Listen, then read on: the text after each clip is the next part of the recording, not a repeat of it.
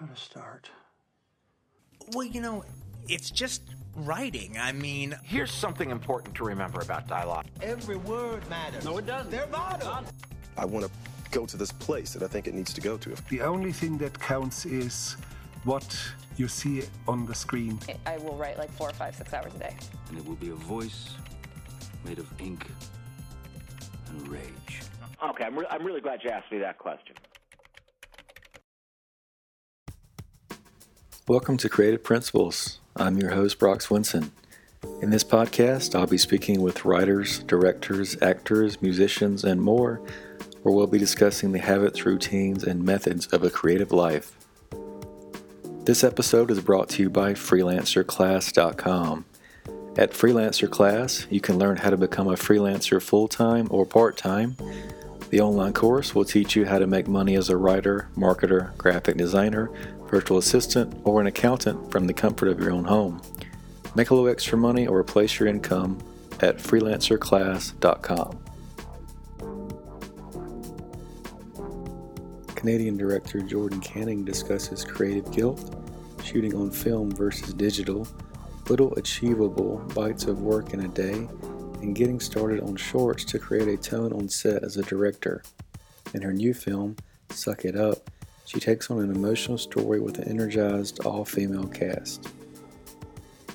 I kind of grew up around film. My mom uh, worked as a production designer for a long time, and I was on my first film set when I was four, and so I was around it a lot, but I, I didn't really realize I wanted to work in film until much later. I, I went to university and I did creative writing and sociology, and after I graduated, I kind of thought that I would, you know, go do my master's or something, but uh, instead I, uh, I started working at a production company and started... Um, Uh, I, I made my first short film through the film co-op in Newfoundland, and it was kind of this uh, realization of, oh, this is what I want to do with my life. Um, and I think mostly because it just was this really great combination of a lot of things that I loved, like writing, and I was doing a lot of photography at the time and working with a big group of people and actors, and it all just sort of was this... all these puzzle pieces that fit together, and I just got hooked. And so I just kept making short films and um, I kept working on other people's films, and yeah, sort of never stopped. I see at least um, ten credits for short films on IMDb. How would you compare making short films versus going to film school or something like that? Well, um, I, I didn't ever go to film school, so I, I can't speak from experience, um, but I will say that making short films to me was um, was as good, at least as good, if not better, as as I think what I would have learned going to film school, um, digging in and and kind of, you know, trial by fire and making mistakes and figuring out sort of what. what your voice is and the kind of stories you want to tell and, and how you want to tell them was, you know, um, I, I mean, it was just the foundation of all of my work. And a lot of the, a lot of the themes and stories I started working on in, in my shorts years and years ago, I'm still trying to figure out and, and, and still working on in the features that I'm making fifteen or twelve years later. Um, back when you were making those shorts, on the on the technical side, what kind of gear were you using, and, and how long were some of the films? Yeah, um, there's a, a, a quite a variety. I made my first short film, like I said, through the uh, the Newfoundland Independent Filmmakers Cooperative, which is an amazing film co-op in the town I grew up in, Saint John's. And at the time, this was like two thousand five, um, they had a great program. They still have it, but at the time they were shooting on Super sixteen. So this was called the First Time Filmmakers Program, and you could apply with a short script, and they would basically help you make your first film with hook you up with a mentor and a crew that worked for free. And we shot on film, which was pretty cool. Um, I shot my first couple of films on uh, on Super sixteen, and then after that, it was sort of like I made a film on uh, uh, you know uh, what was it? What were they called? They were at Panasonic. Uh, H V X. I had one of those. I actually bought one of those and shot a series of films on those and some music videos. I shot a film on thirty-five millimeter once, which was the first and only time. And then since then, it's mostly been red cameras, and uh, I've never shot any shorts on Alexa, mostly reds and, and Sonys. But yeah, various digital cameras. I'm sure there was a lot of trial and error back then. Can you think of one specific failure or apparent failure that led to a future success or taught you something valuable? Um, sure, yeah. I think uh, my third short film, which was sort of the first short that I had gotten an actual budget for. So I, I made my first short through the co-op, basically for free. I made my second short on my credit card. And then for my third short, I got grants, and I and I was like, wow, I have a budget, and um, I thought, you know, this is this is uh, this is going to be the best film that I've made yet, because you know now I have the resources I need.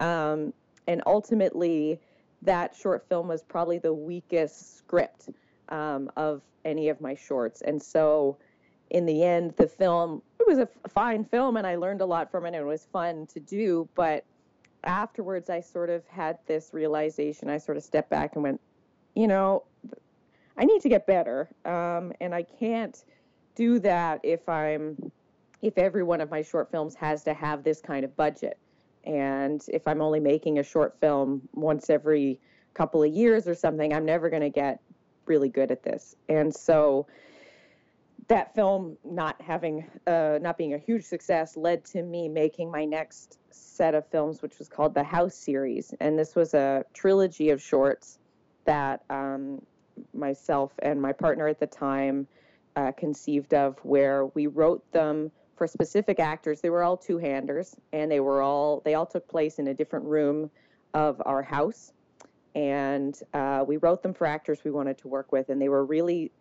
They they started out as sort of directorial exercises, I guess. I wanted to shoot them and edit them, and um, and just get better at directing.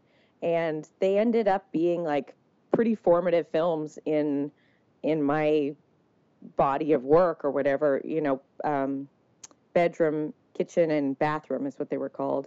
And we made them. I mean, they they we didn't have any money. No, everybody worked for free. It was mostly just myself and a sound person and the actors. Um, and they were sort of, to me, they, they were sort of the first films that I made that really helped me grow as a director and, and really set the, kind of set this tone for how I really liked to work on set. And I carried that with me through, I still carry it today. I mean, my first feature, We Were Wolves, took that same kind of approach. You know, we wrote, we wrote that for a place we had and two, three actors we wanted to work with, and eight of us went out in the woods for fourteen days and made it for thirty grand.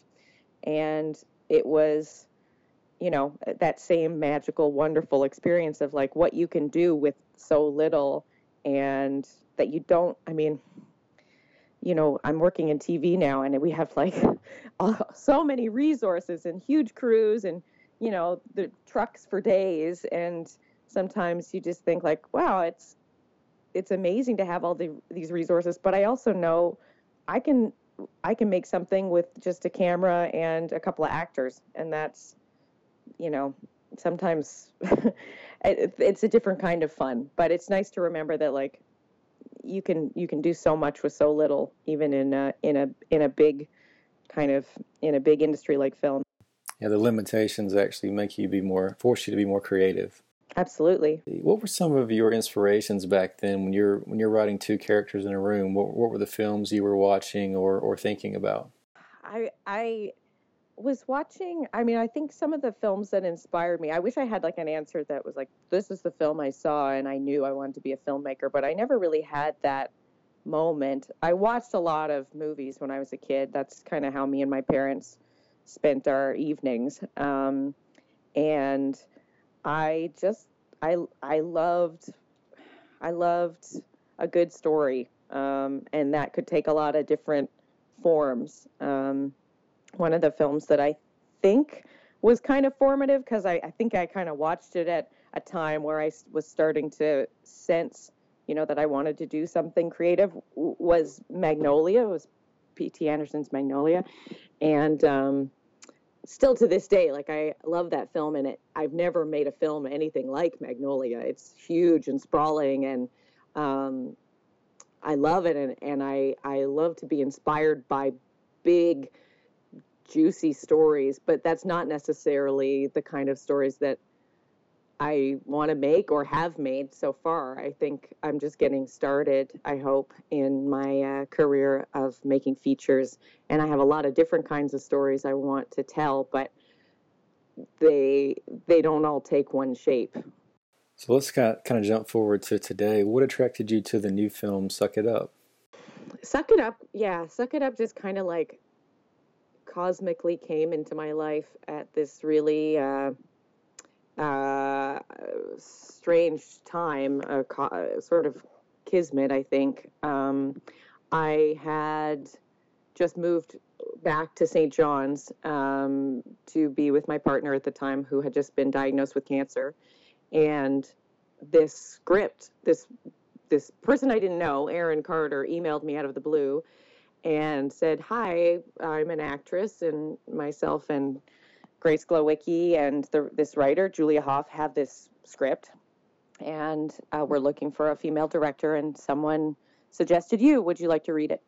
And they sent it to me, and, um, you know, I started reading it, and on, like, page three, there was something about, you know, she opens up a medicine cabinet, and you see pill bottles, and I, my stomach just, like, dropped, because I was like, oh, somebody's dead, or someone has just died of can- of cancer in this book, like I, or in this movie. And I, and so I kept going forward. And the more I read, the more I just saw, you know, I read a lot of scripts, and you don't often. Sometimes you see things, you're like, oh, I, I could find a way into this. I maybe I could, I could find a way to make this my own. But as soon as I read this script, I just felt like, shit, I have, I have stuff I could say. Um, I, there's stuff I could bring to the table with this script, because I I knew it, um, and I continued to know it for a couple of years as we developed it. And and even though the script was quite different from what we ended up shooting, it was much more of a sort of, it was much more comedic, and I guess I kind of, I bummed it out a little bit. Um, but yeah, it was, um, Julia's voice, I think, was always so present, and her way with with characters and with dialogue just really grabbed me, and, and the territory that she was working in of, of grief and sort of the weird, funny, messed up ways that we uh, humans behave when we're in the throes of grief was something that I just really, uh, it really resonated with me, and I really wanted, I think I really needed, I don't know if I realized at the time, but I really needed to uh, process some of that stuff. Um, and this was a way to do it, and a way to focus some of that energy into something positive. Mm-hmm. So, and then when I met with Aaron and Grace, I met them for a coffee in Toronto, and they were just so wonderful. And I just wanted to work with them. I had just made a, my first feature was a pretty masculine film. It was uh, mostly two guys, uh, two leads, two wonderful male actors, but it was a masculine film. And I kind of, I think I was really feeling the need to work with some some badass women, and I I was won over by them immediately. So yeah, it just felt like something I needed to do. What were some of the initial benefits? Like, they were looking for a female director as well. What were some of those points that really brought together the whole female cast? Yeah, they really wanted, I think, a, a female hand uh, on the wheel, um, guiding it, and um, it was, you know, it, it's an emotional story, and and. Um, I think all of us just felt this sort of uh, connection with each other and with the material, and and just wanted to create, wanted to keep that kind of energy throughout the whole process, through development and through production. And, and we really did. Like, I mean, our two producers, Mark and Jason, are dudes, obviously. Um, but we just had this kind of magical... Uh, vibe on set. Um, it was a wonderful group of people, cast and crew, and we all just sort of felt like family, and, and I think that's what we were all striving for. That's what, I mean, I think that's what anyone would want to strive for when you're making a film, especially a, a, an indie film like this, when nobody's doing this for the paycheck. You know, we all just want to believe in the story that we're doing, and we want to have an amazing experience making the film. Mm-hmm. And so I think it was really important to them, and certainly to to me, that that's what we um, adhered to as we made the film. The cinematography looks amazing. Um, what were some of the shooting locations, and then what was the timeline like for the for shooting the entire film? Yeah. Um, so Julia, who wrote the film, uh, is American, but Aaron and Grace had grown up going to Invermere, which is in British Columbia, which is where we shot most of the film. And that was sort of their summer vacation place. Grace's cottage is actually the cottage that we filmed in for the film. And uh, but Julia had never been there. And when Aaron and Grace had sort of pitched the story to her, or the idea, hey, do you want to write a movie that we can star in, basically? Mm-hmm. And, oh, we have this cottage in Invermere, so maybe base it around this little town in the in the mountains you've never been to. Um, Julia... Yeah, I think they sent Julia like a laundry list of all the funny, interesting things about Invermere. Like there's this bowling alley and a candy store and like, you know, a, a floating dock. And so Julia, having never been there, created this, uh, you know, town in her mind, which ended up being exactly what Invermere was when we all showed up to scout it. Um, and so as soon as we showed up and, and finally saw... you know, this this place has so much to offer. It's such a wonderful town, and, and had never really been captured on film. Um, we wanted to, yeah, we wanted to obviously capture it and, and let it be its own sort of character in the film. Mm-hmm. So once Guy Godfrey, our cinematographer, came on board, he and I started working quite closely, talking about reference reference films and mostly sort of building this uh, lookbook of frame grabs and, uh, you know, different sort of shots that we, we wanted to be inspired by. And then once we got there, we had the luxury of three weeks of pre-production with our lead actresses. And so Guy and I were, you know, doing rehearsals with them and building basically our shot list on the ground, which is something you don't often get the luxury of doing. Um, So, yeah, we had all of this preparation done before we even started filming on day one. But ultimately, we had, I think we had eighteen days of shooting on, on paper. But because we were such a small, um, flexible crew, sometimes we would go shoot on the weekends. Or sometimes, you know, if the light was amazing, we would just, Guy would grab the camera, and he and I and Aaron and, and Grace would just, you know, run down to the beach at magic hour and be like, okay, Grace, smoke a joint, and we'll just film you smoking a joint.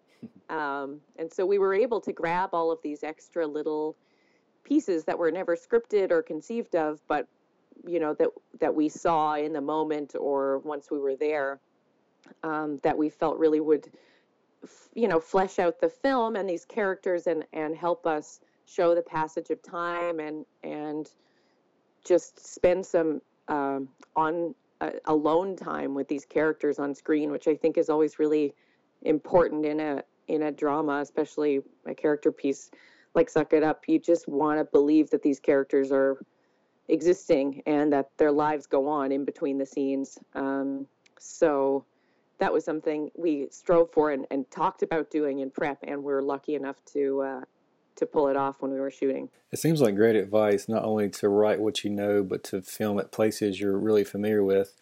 I think a lot of people skip over that. What other advice do you have for young filmmakers trying to make their first indie films?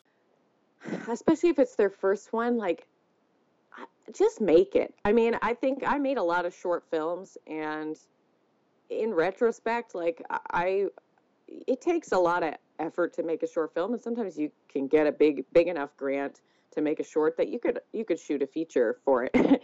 And I think, like, the more work you do and, and the more frequently you work, even if it is just on short films in between, um, it's so important to just keep doing what you love and um, figuring out figuring out what you have to say and how you want to say it. Um, and there's only so much you can do uh, in, in in your imagination. It, it really makes such a difference to be on set directing actors and working, you know, working through your script and figuring out how to tell your story and then editing it after. I mean, the whole process is so im- important. And I just think the more you do it, um, you know, the better you're going to be. I'm I'm so glad I made We Were Wolves. Uh, you know, we didn't have a lot of money. We had, uh, but we had an amazing time doing it. And certainly I know that I learned so much making that, that small, very small budget film that I brought to Suck It Up. And Suck It Up is, is uh, you know, a much stronger film um, for having done that. So, yeah, just just do it a lot. That's my brilliant advice. Are there any bad recommendations or bad advice that you often hear in your profession that people should ignore in the beginning of their careers? Hmm. That's a good question. Just that you can't do something. Like, I, you know, things are changing a lot in, in good ways for for women right now, and certainly it's taken a long enough time.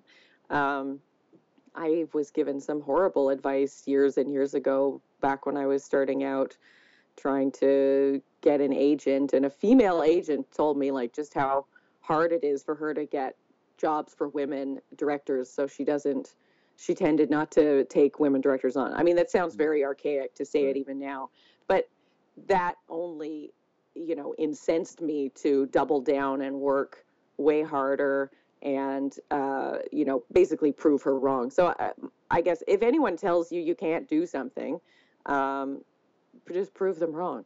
This one's kind of possibly vague, but when you're feeling overwhelmed or unfocused, Um, what do you do to kind of get back into it, to get back in the groove of things with your work, whether you're writing or creating or filmmaking? Oh, well, it's uh, it's so different. I I'm, I feel like I'm a different human being when I'm uh, writing versus when I'm shooting. I feel it's been a it, it's been a little while now um, since I've like felt that I was in a writing mode. Most of this year and last year I was shooting, um, and I'm definitely sort of at, I think at my m- most, I feel most at home when I'm on set in production, and, and I think it's where like my body and my brain are kind of like at their most well-oiled. So, and there's so many things to just be doing and, and decisions to be made and fires to put out when you're shooting. I have a, I'm usually not unfocused. But writing is like a different beast, and um, it can be really hard. It can be really hard, especially like, it's like if you haven't exercised in a while, it's harder and harder to take that first step to like go back to the gym for the first day. Mm-hmm. And, you know, I found sometimes when it's been a long time since I've been writing, and I get, you know, you get creative guilt and you're like, God, why am I not just doing this? Why don't I wake up and write in the morning? And you get down on yourself. But what I find always helps with writing is setting, just setting like a really achievable and um, clear goal for yourself. So the last time I was writing um, a feature script, I said, I have to write, um, I have to write three to five pages a day, no matter what. Mm-hmm. And sometimes those would be th- such easy pages. Like I would write one three-page scene and it would take me an hour and a half. And I'd be like, great, I'm going to go, you know, dick around for the rest of the day or do whatever I want. And sometimes those three pages would, you know, take me the entire day, but I would always do it. Because in my head, I would think, okay, well, if I write three pages a day, I'll have finished this in a month.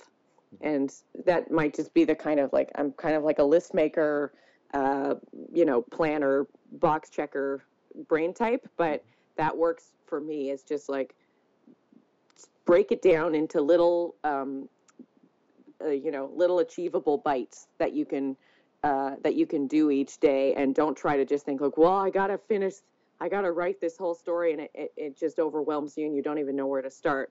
You can write three pages a day, even if they're shitty, like get to a finished draft, and then you can go back and, and start chipping away at the next layer of it. But, um, yeah, that's my, that's my thoughts. Well, thank you so much. Is there anything else you'd like to share about the film itself?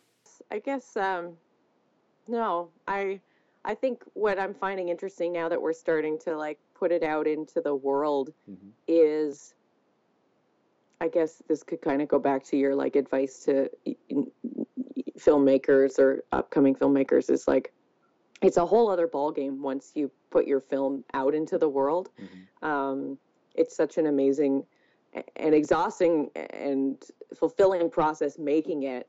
And you kind of think like, okay, I did it. I, I finished. And really like making the film is just such, is just the beginning of your film's life. It's just like the gestation period. And then you give birth to it and suddenly it has this, takes on a life of its own. And there's some really amazing, wonderful things that come out of that. And it's also really scary because now it's like, well, now people watch it and not everybody's going to like it. And you're going to get bad reviews and you're going to get emails out of the blue of people saying how much they loved it. And um, you have to just sort of like take it all with a grain of sand and just realize like the film exists in the world now and you, you can't protect it. You can't like... you can't um, hide it anymore. And, and so to just sort of be open to that and not take things too hard or too personally and, and just remember like it's all just part of your, you know, journey towards making the next film. Thank you so much for tuning into the show. Before you leave, don't forget to sign up for the newsletter to get your free download of the ebook, How Hollywood Screenwriters Annihilate Writer's Block, which includes advice from writers such as Aaron Sorkin, William Monahan, and Carrie Fukunaga. The newsletter will also keep you up to date on future episodes, new articles, and more. Sign up at brock swinson dot com, B R O C K S W I N S O N dot com.